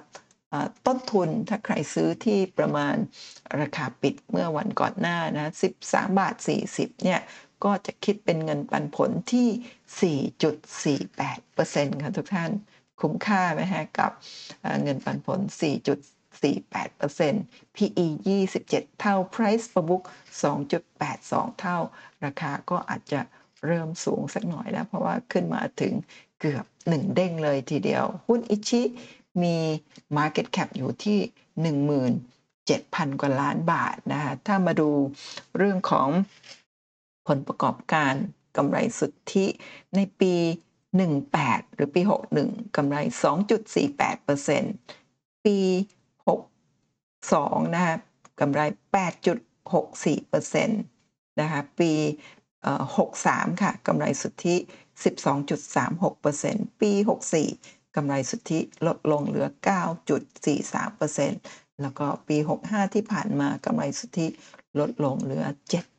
0.18%นะคะแต่ยังมีกำไรต่อหุ้นอยู่ที่หุ้นละ 0.49 กำไรเพียง 0.49 นะแต่จ่ายปันผล 60 สตางค์กำไรต่อหุ้นเนี่ย 49 สตางค์แต่จ่ายเงินปันผล 60 สตางค์เพราะนำกำไรสะสมมารวมกับกำไรสุทธิเพื่อจ่ายเงินปันผล ปกติหุ้นในตลาดหุ้นส่วนใหญ่เนี่ยจะจ่ายเงินปันผลนะถ้าท่านไปดูนโยบายการจ่ายเงินปันผลเนี่ยมักโดยทั่วไปเนี่ยจะอยู่ที่ประมาณ 40% 50% 60%ของ กำไรสุทธิหรือกำไรต่อหุ้น ซึ่งถ้าสมมติว่าบริษัทไหนที่มีนโยบายจ่ายเงินปันผลที่ 50%ของกำไรสุทธิเนี่ยอย่างหุ้นตัวนี้ถ้ากำไรสุทธิต่อหุ้นนะ earning per share กำไรต่อหุ้นที่ 49 สตางค์หรือคิดเป็นตัวเลขกลมๆที่ 50 สตางค์เนี่ยถ้านโยบายการจ่ายเงินปันผลคือ 50%เนี่ยก็จะจ่ายเงินปันผลได้ประมาณ 25 สตางค์แต่หุ้นตัวนี้เนี่ยจ่ายถึง 60 สตางค์เพราะนำกำไรสะสมมาจ่ายเพิ่มด้วยนั่นเองนะคะแต่เป็นไปได้ว่าหุ้นโอเค กำไรต่อหุ้นนี่ 49 สตางค์มันไม่พอ 60 ก็นำกำไรสุทธิมาบวกเพิ่ม แต่ว่าอาจจะไม่ได้นำกำไรสุทธิทั้งหมด 49 สตางค์เนี่ยมาจ่ายเป็นเงินปันผล อาจจะจ่ายจากกำไรสุทธิสัก 20 ตังค์หรือ 30 ตังค์นะคะแล้วก็นำกำไรสะสมของปีอื่นๆ มาบวกเพิ่มเป็น 60 สตางค์เพื่อจ่ายเงินปันผลนั่นเองค่ะ แล้วก็หุ้นอิชินามีนี้สินนะทุกท่านปี 61 อยู่ที่ 0.48 เท่าปี 62 0.38 เท่าปี 63 0.22 เท่าปี 64 0.15 เท่านี่ลดลงลดลงอย่างต่อเนื่อง แต่ปี 65 นี่เพิ่มขึ้นเล็กน้อยค่ะ จาก 0.15 เท่าในปี 64 เป็น 0.17 เท่าในปี 65 ถือว่าเป็นบริษัทที่มี นี่น้อยมากเลยนะทุกท่านมาดูกราฟเทคนิคกันค่ะ หุ้นตัวนี้เข้ามาในตลาดหุ้นนะก็ประมาณสักช่วงปี 2000 2013นะคุณประเมาจำไม่ผิดเนาะแล้วก็หลังจากนั้นเนี่ยก็ลงมาอย่างต่อเนื่องนะทุกท่านเคยไปทำจุดสูงสุดที่ 29 บาท75 สตางค์นะคะ แล้วก็นั่นคือ all time high แล้วก็ลงมาทำจุด all time low อยู่ที่ประมาณ 2 บาท 90 กว่าสตางค์เมื่อก่อนวิกฤตโควิดด้วยซ้ำกลับขึ้นไปใหม่นี่คือช่วงวิกฤตโควิด ลงมาสักประมาณ 3 บาท แล้วก็หลังจากนั้นก็ปีหนึ่งหลังโควิดเนี่ยกลับขึ้นไปที่ประมาณราคา 14-15 บาท แล้วก็ย่อลงมาอยู่ที่ประมาณ 7-8 บาท ตอนนี้ กลับขึ้นมาใหม่แล้วนะคะเมื่อวันอังคารที่ 28 ยังอยู่ที่ 13 บาท 40 แต่วันนี้นะวันที่ 30 ราคาย่อลงมาเหลือ 13 บาท 10 สตางค์ค่ะ แต่หุ้นตัวนี้ถ้าดู trend line ที่เป็นขาลงตั้งแต่เข้าตลาดมาเนี่ยอตอนนี้ก็ถูกเบรกขึ้นไปแล้วด้วยแท่งเทียนห้าแท่งนะคะห้าเดือนที่ผ่านมาเนี่ย มีสัญญาณกลับตัวเป็นขาขึ้นเรียบร้อยแล้วหุ้นตัวนี้มีแนวต้านอยู่ที่ 13 บาท 40 ซึ่งเมื่อวันอังคารก็จ่อที่แนวต้านพอดี แต่วันนี้ย่อเหลือ 13 บาท 10 เพราะฉะนั้นย่อลงมาเนี่ยจะมีแนวรับอยู่ที่ประมาณ 10 บาท 50 ค่ะทุกท่าน 10 บาท 50 ซึ่งในเดือนมีนาคมนี่ทำโลที่ 12 บาทนะยังมีตรงนี้ แนวรับอยู่ที่ 10 บาท 50 ถ้าไม่หลุดแนวรับเลือกที่จะขึ้นต่อก็น่าจะขึ้นต่อ เพราะว่าจะมีเงินปันผลรออยู่ในเดือนพฤษภาคมถึง 60 สตางค์นั่นเองค่ะ แล้วก็หุ้นตัวนี้เพิ่งเริ่มที่จะ overbought นะดู stochastic อยู่ที่ 97 แต่ RSI นี่เพิ่งเริ่มแข็งแกร่งขึ้นมาเดี๋ยวนี้เองอยู่ที่ 62นะคะก็เพราะฉะนั้นก็มีโอกาสที่จะมีแรงซื้อขึ้นไปได้อีกเรื่อยๆนะจนกว่าจะใกล้ถึงวันขึ้นเครื่องหมาย XD นั่นเองนะคะต่อไปหุ้นตัวที่ 17 ค่ะ หุ้น b ีกริมค่ะทุกท่าน วันนี้ราคาปิดที่ 40 บาท 25นะะติดลบอ่า50 สตางค์คิดเป็นติดลบ 1.23%ค่ะ หุ้น b ีกริมค่ะ นะคะเอ่อช่วงประมาณใกล้ๆปลายปลายปีนะประมาณสักเดือน 10 เดือน 11เนี่ยราคาทำ52 วิกโลที่ 29 บาท 75 แถวนี้ค่ะ แล้วหลังจากนั้นประมาณเดือนมกราคมมาทำเอ่อ52 วิกไฮที่ 42 บาท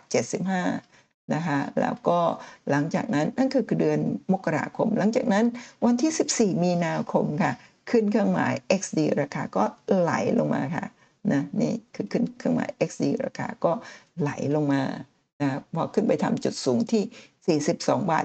75 ไหลลงมานะคะประมาณสัก 36 บาทนะคะก็จ่ายปันผล 3 สตางค์เท่านั้นเองทุกท่าน 0.0350 นะคะบาทต่อหุ้นค่ะ เป็นการจ่ายเงินปันผลจากกำไรสะสมทำไมถึงเอากำไรสะสม มาจ่ายเงินปันผลอย่างเดียว เพราะหุ้นตัวนี้เนี่ยปี65 ที่ผ่านมาขาดทุนค่ะ ติดลบต่อหุ้นนะคะ EPS ติดลบอยู่ที่ 0.63 บาทต่อหุ้นนะหรือติดลบหุ้นละ 63 สตางค์นะถ้ามาดูผลประกอบการนะจะสังเกตเห็นว่าหุ้นตัวนี้ในปี 61 เนี่ยกำไร 14%ปี 62 กำไร 8%ปี 63 ในช่วงวิกฤตเนี่ย กำไร 1.4%ปี 64กำไร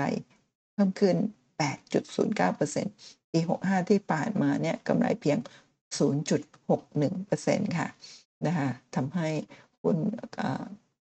earning per share ติดลบถึง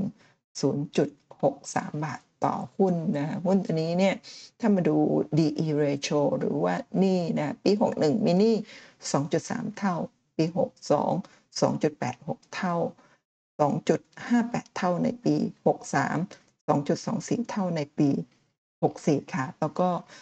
2.59 เท่าเพิ่มขึ้นจากปี 64 นะคะในปี 65 2.59 เท่า ก็ถือว่าเป็นหุ้นที่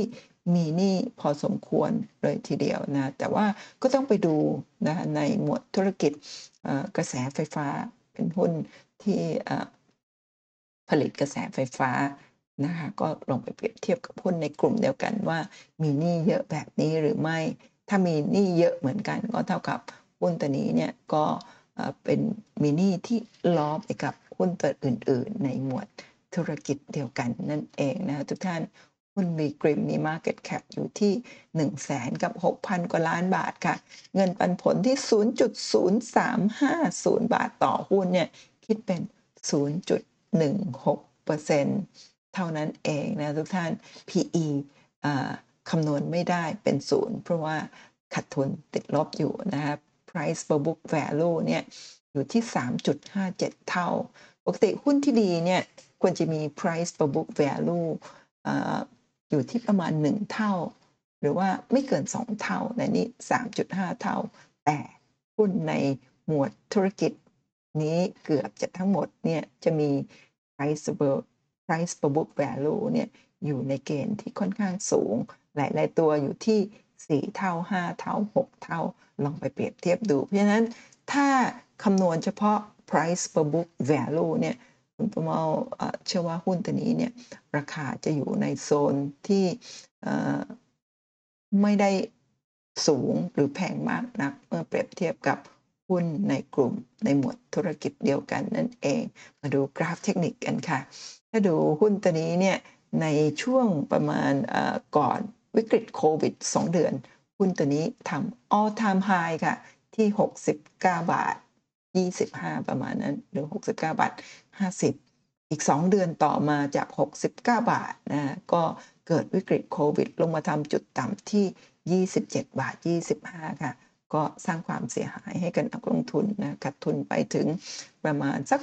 60%เลยทีเดียว หลังจากนั้นก็อีก 3-4 เดือนกลับขึ้นมาใหม่ ที่ประมาณราคาใกล้ๆใกล้ๆ60 บาทนะฮะแล้วก็หลังจากนั้นอีก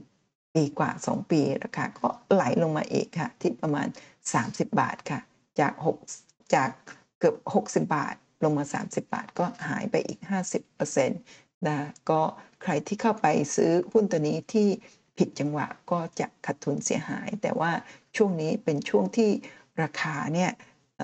ถ้าเทียบกับช่วงที่ผ่านๆมาเนี่ยก็ถือว่าอยู่ในโซนที่ไม่ได้สูงมากนักเมื่อเทียบกับช่วงคือช่วงนี้ก่อนวิกฤตโควิด แล้วก็ช่วงหลังวิกฤตโควิดสักหนึ่งปีกว่า 2 ปี ตอนนี้ราคาเนี่ยก็อยู่ใกล้เคียงกับจุดเดิมแล้วนะต่ำกว่าหลังโควิดสัก 3-4 เดือนด้วยซ้ำไปนะก็ตอนนี้ อยู่ที่ 40 บาท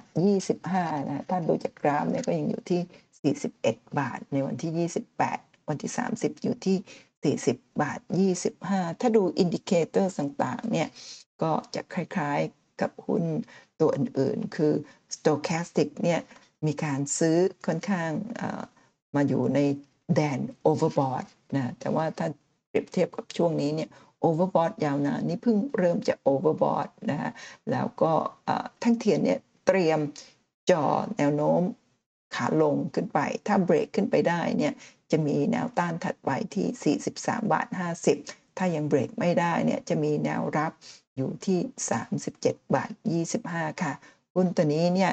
RSI อยู่ที่ 53 เพิ่งเริ่มจะแข็งแกร่งเดี๋ยวนี้ แล้วก็ MACD เนี่ย เริ่มตัดขึ้นแม้จะยังอยู่ในแดนลบก็ตามนะเริ่มที่จะตัดขึ้นแล้ว แล้วก็แท่งเทียน4แท่งที่4เดือนที่ผ่านมาเนี่ยสามารถยืนอยู่เหนือ เส้นค่าเฉลี่ยทั้ง 5 เดือน 10 เดือนแล้วก็ 25 เดือนค่ะทุกท่านก็ถือเป็นสัญญาณที่ดี หรือเป็นสัญญาณของหุ้นที่มีโอกาสที่จะกลับตัวจากขาลงเป็นขาขึ้นได้นั่นเองนะคะ ต่อไปลำดับที่ 18 ไม่ใช่ลำดับขออภัยค่ะ เป็นหุ้นตัวที่ 18 นะ เพราะว่าไม่ได้เรียงตามลำดับ 1 ถึง 20 โดยใช้ค่าอะไรนะแต่เรียงตาม คุณพ่อเมาเชื่อว่า คือทางในบทความของฐานเศรษฐกิจ ซึ่งนำบทวิเคราะห์ของ Asia Plus มาเนี่ยก็ไม่ได้แจกแจงว่าการเรียงเนี่ยเรียงตามการซื้อขาย ของต่างชาติจำนวนจำนวนมากหรือไม่อันนี้ไม่ได้แจ้งไว้เพราะฉะนั้นคุณประเมาก็ขออนุญาตไม่ได้ตั้งลำดับว่าลำดับ1ถึง20 แต่เป็นตัวที่ 18 ก็แล้วกันที่มีการกล่าวถึงในบทความนั่นเองก็คือหุ้น BDMs ค่ะ วันนี้ราคาอยู่ที่ 29 บาท 50นะย่อลงมา 25 สตางค์จากวันก่อนหน้า คิดเป็นติดลบ 0.84%นะคะ หุ้น BDMs เนี่ย 52 สัปดาห์ที่ผ่านมาคือในช่วงประมาณกลางปี 65 เนี่ย ราคาลงมาทำจุดต่ำสุดที่ 24 บาท หลังจากนั้นก็นะคะเป็นขาขึ้นค่อยๆไซด์เวย์อัพขึ้นมาทำจุดสูงสุดที่ 32 บาทก็น่าจะช่วงประมาณใกล้ ๆ ตรงนี้ปลายปีค่ะ ประมาณสักเดือนอพฤศจิกายนนะ32 บาท แล้วหลังจากนั้นก็ ค่อยๆไซเวดาวตอนนี้ราคากลับขึ้นมาที่ 29 บาท 50 นะทุกท่าน ซึ่งหุ้นตัวนี้เนี่ยเเห็นไหมคะสังเกตตอนนี้เนี่ยมีการที่ราคาไหลลงมานะก็เนื่องจากว่าเมื่อวันที่ 8 มีนาคมเนี่ยมีการขึ้นเครื่องหมาย XD ทุกๆ ครั้งหุ้นหลาย ๆ ตัวเวลาขึ้นเครื่องหมาย XD ก็ราคาจะย่อลงมา แต่หลังจากนั้นก็จะกลับขึ้นมาใหม่แบบนี้ วันที่ 8 มีนาคมขึ้นเครื่องหมาย XD จ่ายเงินปันผลหุ้นละ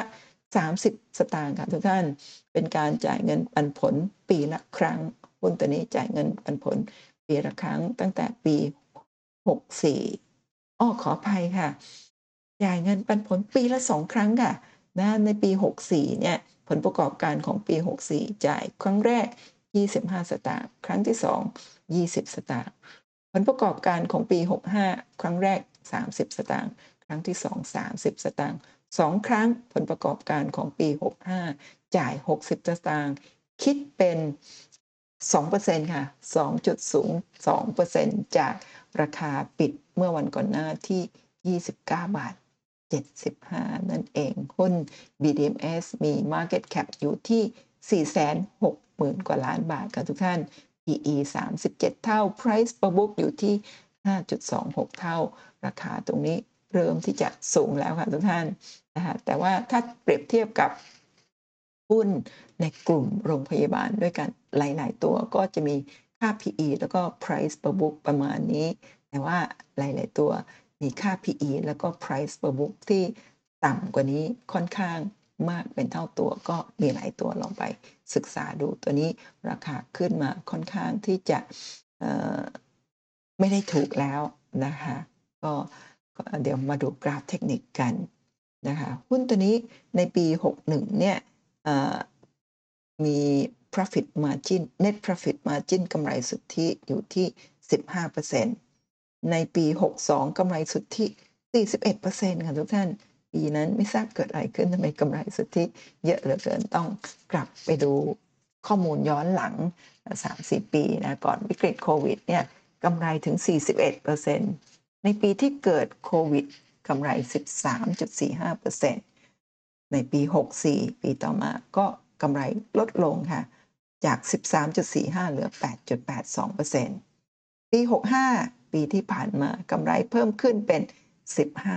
15.73%เป็นเท่าตัวของปี 64 เลยทีเดียวนะทุกท่าน เพราะฉะนั้นเหตุผลที่ราคาขึ้นมาแบบนี้จึงไม่ไม่ไม่ผิดปกตินะเพราะว่ากำไรเขาเพิ่มขึ้นนั่นเอง แล้วก็มี e a r n i n g per share กำไรต่อหุ้นอยู่ที่หุ้นละ 79 สตางค์ค่ะและจ่ายเงินปันผลเพียง 30 สตางค์เอาขออภัยทั้งปีเนี่ย จ่ายเงินปันผล 60 สตางค์กำไร 79 สตางค์ก็นำกำไรสะสมมาร่วมด้วยช่วยกำไรสุทธิในการจ่ายเงินปันผลของผลประกอบการปี 65 ที่ผ่านมาที่ 60 สตางค์ต่อหุ้นนะทุกท่าน หุ้น BDMs มีหนี้ที่ 0.82 เท่าในปี 61 0.67 เท่าปี 62 0.70 เท่าปี 63 0.48 เท่าในปี 64 ลดลงไปเยอะมาก แล้วก็ปี 65 ก็ลดต่อเนื่องอยู่ที่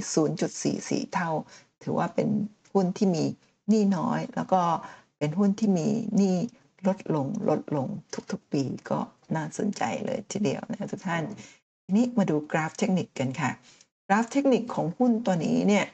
นะคะก็ตั้งแต่ตรงนี้ตั้งแต่ปี 2011 นะะ ตอนช่วงน้ำท่วมเนี่ยราคายังอยู่ที่ประมาณ 4-5 บาทต่อหุ้นก็เป็นขาขึ้นมาโดยตลอดแม้ว่าพอขึ้นแล้วก็มีการปรับฐานขึ้นแล้วก็ปรับฐานตลอดทางเนี่ยช่วงก่อนวิกฤตโควิดนะคะราคาขึ้นไปทำจุดสูงสุดที่ประมาณ 28 บาท พอเกิดโควิด ในปีที่ในเดือนที่เกิดโควิดนะราคาไหลลงมาลึกถึง 15 บาท 50 สตางค์ประมาณนั้นเออขออภัย 15 บาท 70 สตางค์แล้วหลังจากนั้นก็กลับขึ้นไปทำจุดสูงสุด all time high ของหุ้นตัวนี้นะคะที่ 32 บาทนะคะเมื่อประมาณเดือนเอเดือนพฤศจิกายนนะคะทุกท่านนะแท่งนี้แล้วหลังจากนั้นก็ย่อลงมา โดยที่เดือนมีนาคมเนี่ยย่อลงมาทำโลที่ 27 บาท ตอนนี้ราคากลับไปที่ 9บาท50 ค่ะทุกท่านนะคะแล้วก็หุ้นตัวนี้เนี่ยในช่วงที่ผ่านมาตรงนี้ มีการซื้อมากเกินไปก็เลยมีแรงขายนะขายลงมาก็ตอนนี้เริ่มที่จะมีแรงซื้อกลับขึ้นมาแล้วนะ RSI เนี่ยอยู่ที่ 62นะซึ่งมีโอกาสที่จะมีแรงซื้อต่อไปได้เรื่อยๆ ยังไม่ได้ overbought นะแล้วก็ MACD ก็ ตัดขึ้นมาตั้งตั้งแต่ช่วงนี้ค่ะตั้งแต่ 2 ปีที่แล้วตัดขึ้นแล้วก็อยู่ในแดนบวกนั่นเองนะคะทุกท่านหุ้น BDMs เนี่ย ตอนนี้แนวต้านก็คือไฮเก่าที่ 32 บาท แล้วก็แนวรับอยู่ที่ 28 บาทค่ะ วันนี้ราคาอยู่ที่ 29 บาท 50 ค่ะ หุ้นตัวต่อไปตัวที่ 19 หุ้น Advance ค่ะ นะวันนี้ราคาอยู่ที่ 211 บาทนะติดลบอีก 1 บาทจากวันก่อนหน้า คิดเป็นติดลบ 0.47%ค่ะหุ้น Advance เมื่อเดือนมีนาคมปี 65 เนี่ยทำอ่า52 วิกหายที่ 237 บาท แล้วก็โลที่ 181 บาท 50 เมื่อประมาณปลายปีที่ผ่านมานะคะแล้วหลังจากนั้นก็ค่อยๆไซเวอัพขึ้นมา โดยหุ้นตัวนี้เนี่ยนะคะเมื่อเดือนกุมภาพันธ์วันที่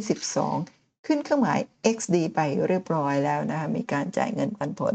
หุ้นละ 4 บาท 24 สตางค์ค่ะ เป็นการจ่ายเงินปันผลของครึ่งปีหลัง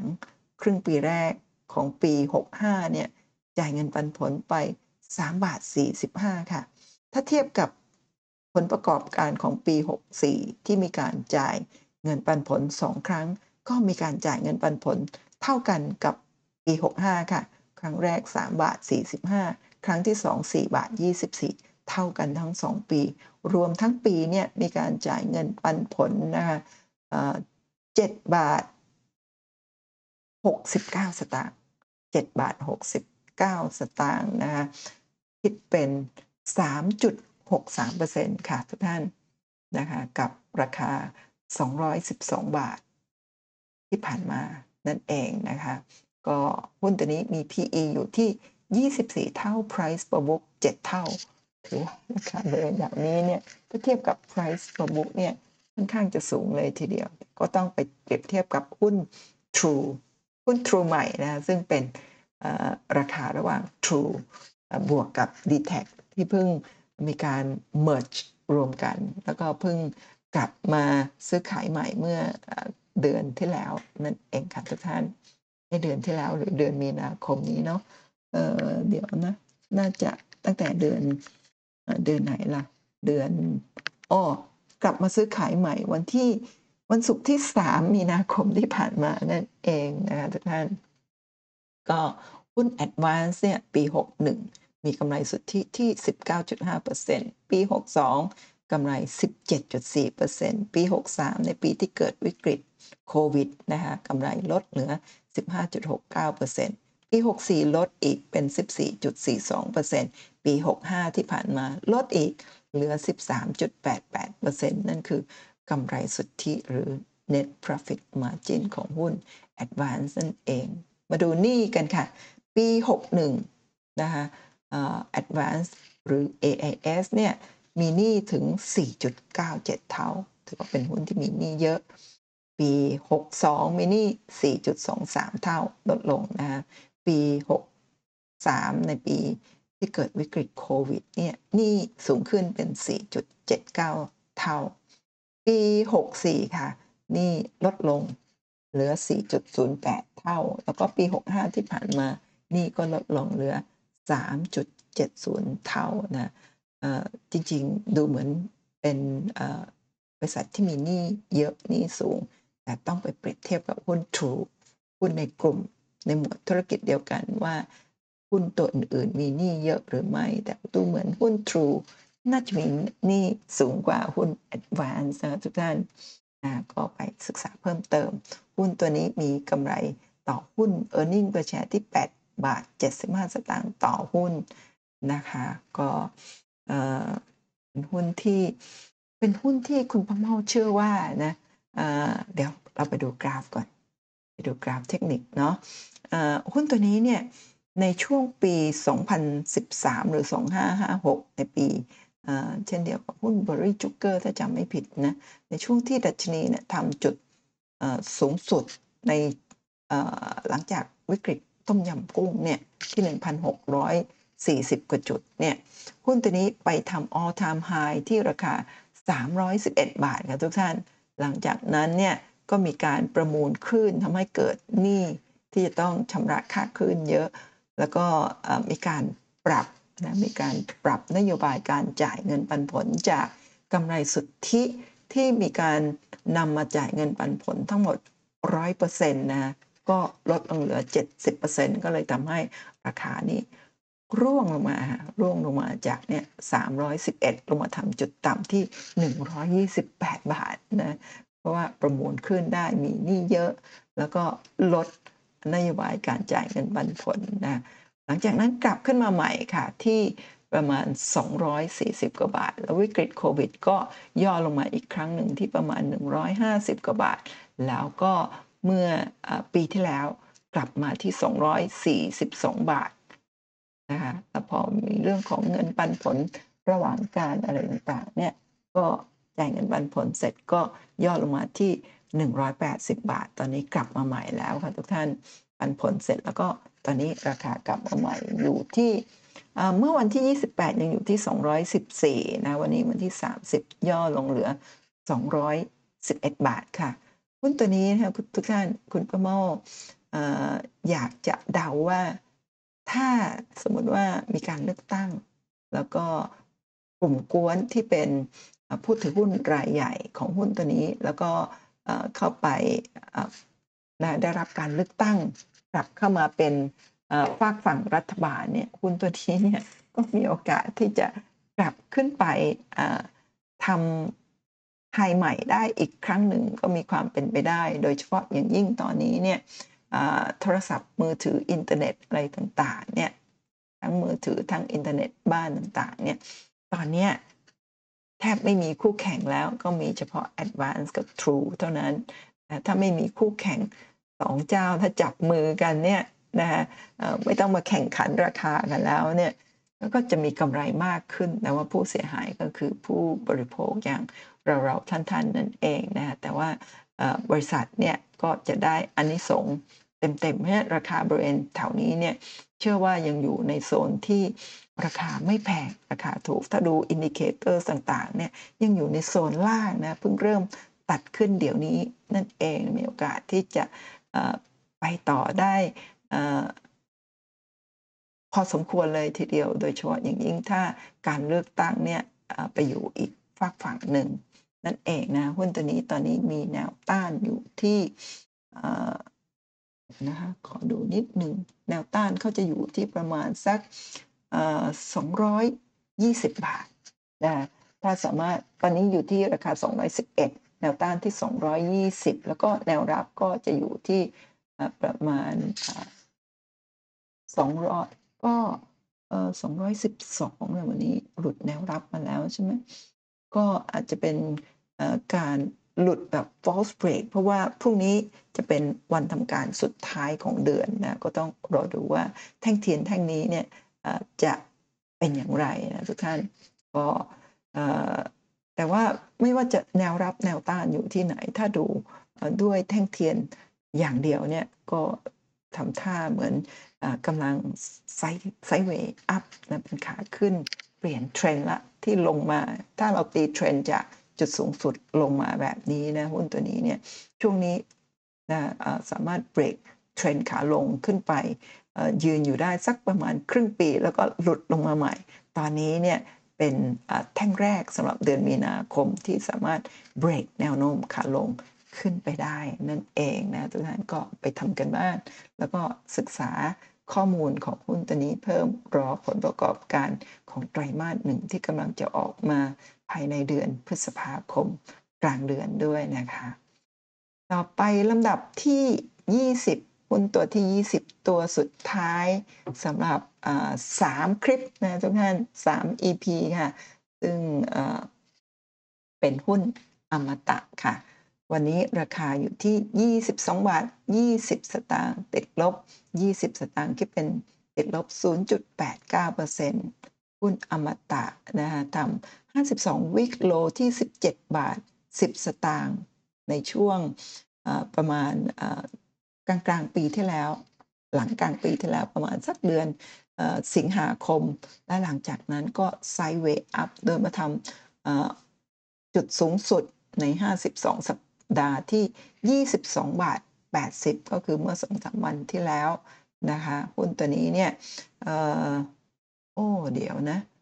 คุณป้าเมาเอ่อหลุดข้อมูลปันผลหรือเปล่าอ๋อไม่หลุดไม่หลุดอยู่หน้านี้ค่ะ นี่เอ่ออันนี้เป็นข้อมูลของเมื่อวันที่ 28 นะ คือจริง ๆทำไว้สำหรับทุกตัวแต่ว่ามาอัปเดต ตัวนี้เนี่ยคุณป้าเมาจะให้ดูว่าเมื่อวันที่ 28 เนี่ยราคาอยู่ที่ 22 บาท 70 นะ แต่วันนี้วันที่ 30 เนี่ยอยู่ที่ 22 บาท 20 ราคาเนี่ยย่อลงมา 50 สตางค์นะทุกท่าน โดยที่หุ้นตัวนี้เนี่ยกำลังจะขึ้นเครื่องหมาย XD นะในวันที่ 3 พฤษภาคม จะมีการจ่ายเงินปันผลหุ้นละ 40 สตางค์ค่ะ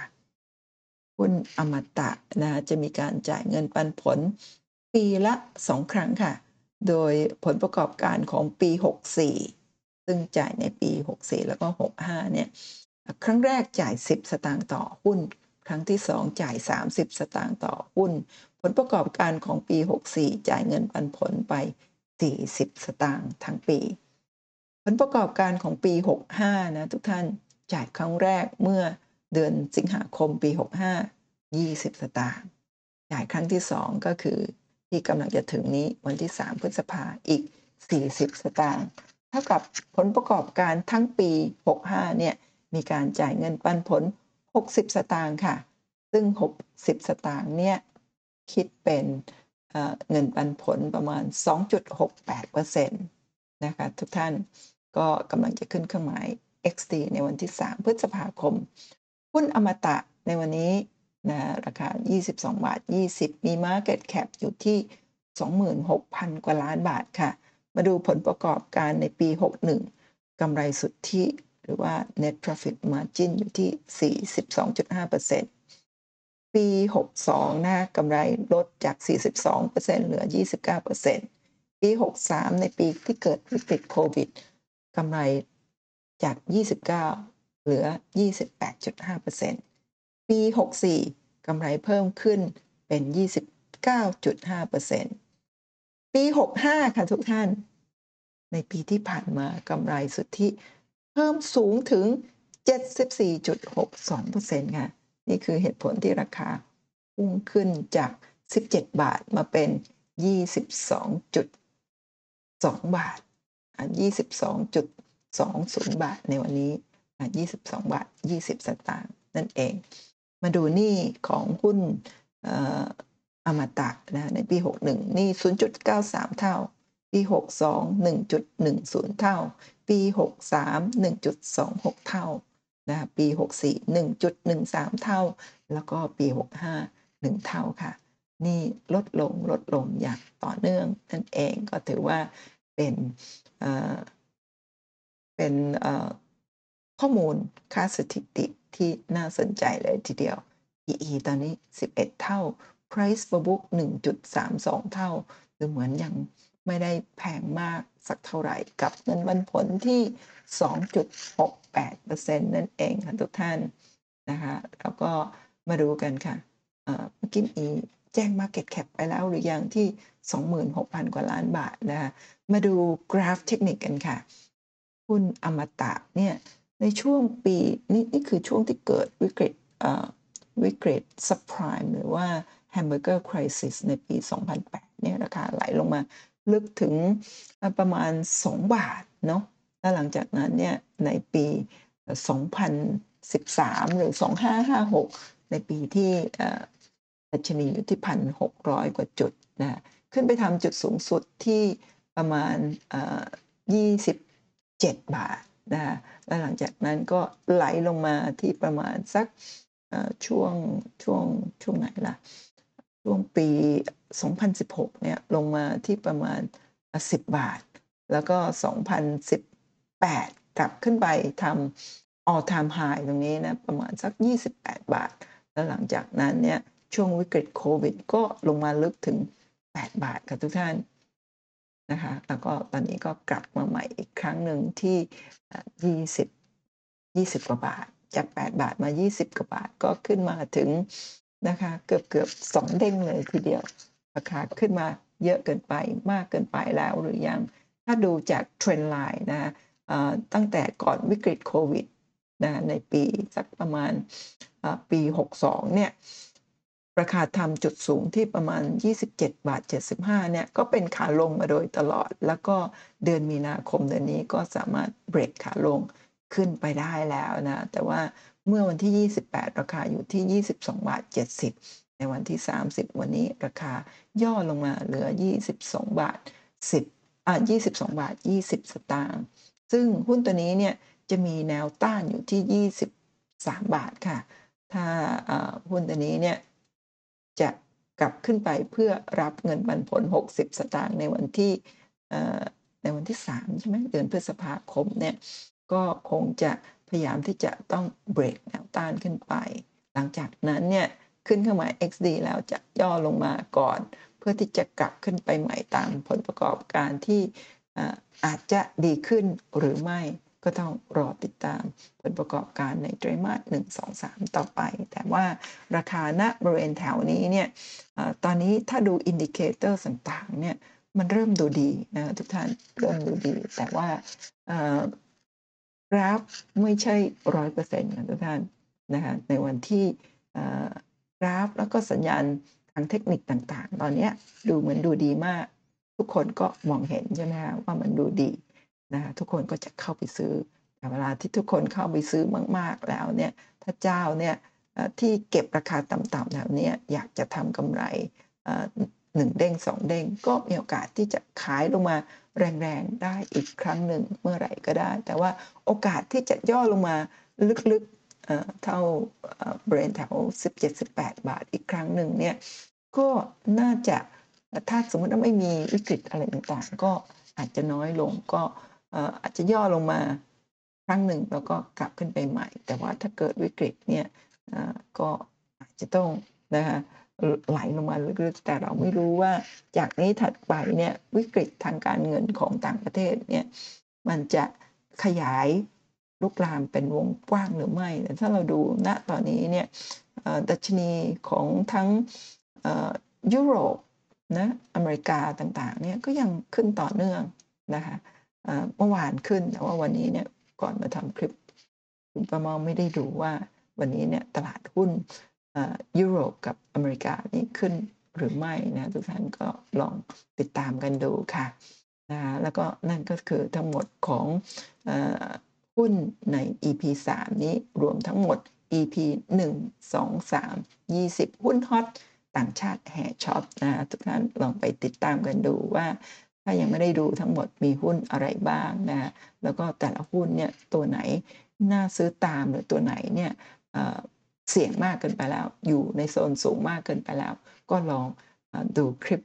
ถ้าท่านยังไม่ได้ดูคลิป 1 2 3 EP 1 2 3 ก็ลองติดตามดูให้ครบ แล้วก็ท่านอาจจะได้หุ้นที่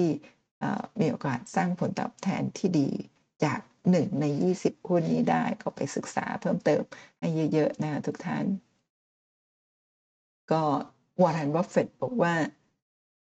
คนส่วนใหญ่นะ most people get interested in stocks when everyone else is คนส่วนใหญ่เนี่ยสนใจในหุ้นหรือว่าอยากจะเข้ามาซื้อหุ้นในตอนที่ทุกๆคนก็สนใจนั่นก็คือหุ้นที่อยู่ในกระแสนะวอร์เรนบัฟเฟตบอกว่า the time to get interested is when no one else is ก็คือ เวลาที่เราควรที่จะสนใจในหุ้น